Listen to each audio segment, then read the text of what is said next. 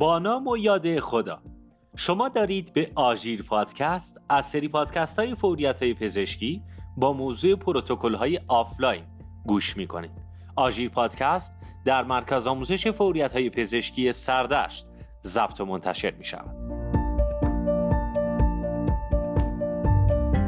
با ما همراه باشید با اپیزود چهاردهم از آژیر پادکست با موضوع پروتکل غرق شدگی.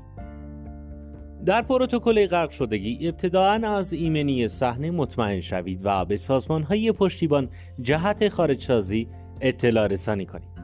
اگر فرد غرق شده دچار ایست قلبی تنفسی شده است به پروتکل مربوطه و احیای طولانی بپردازید. در غیر این صورت حین انتقال فوری بیمار را حمایت تنفسی و اکسیژن درمانی کنید و از هایپوترمی جلوگیری کنید. به بی حرکت سازی ستون فقرات توجه کرده و برای خارج سازی آب شکمی تلاشی نکنید.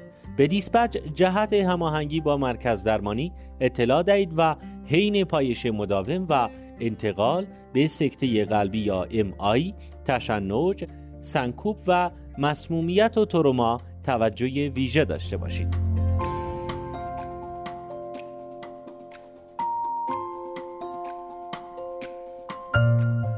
ممنونم از همراهی شما.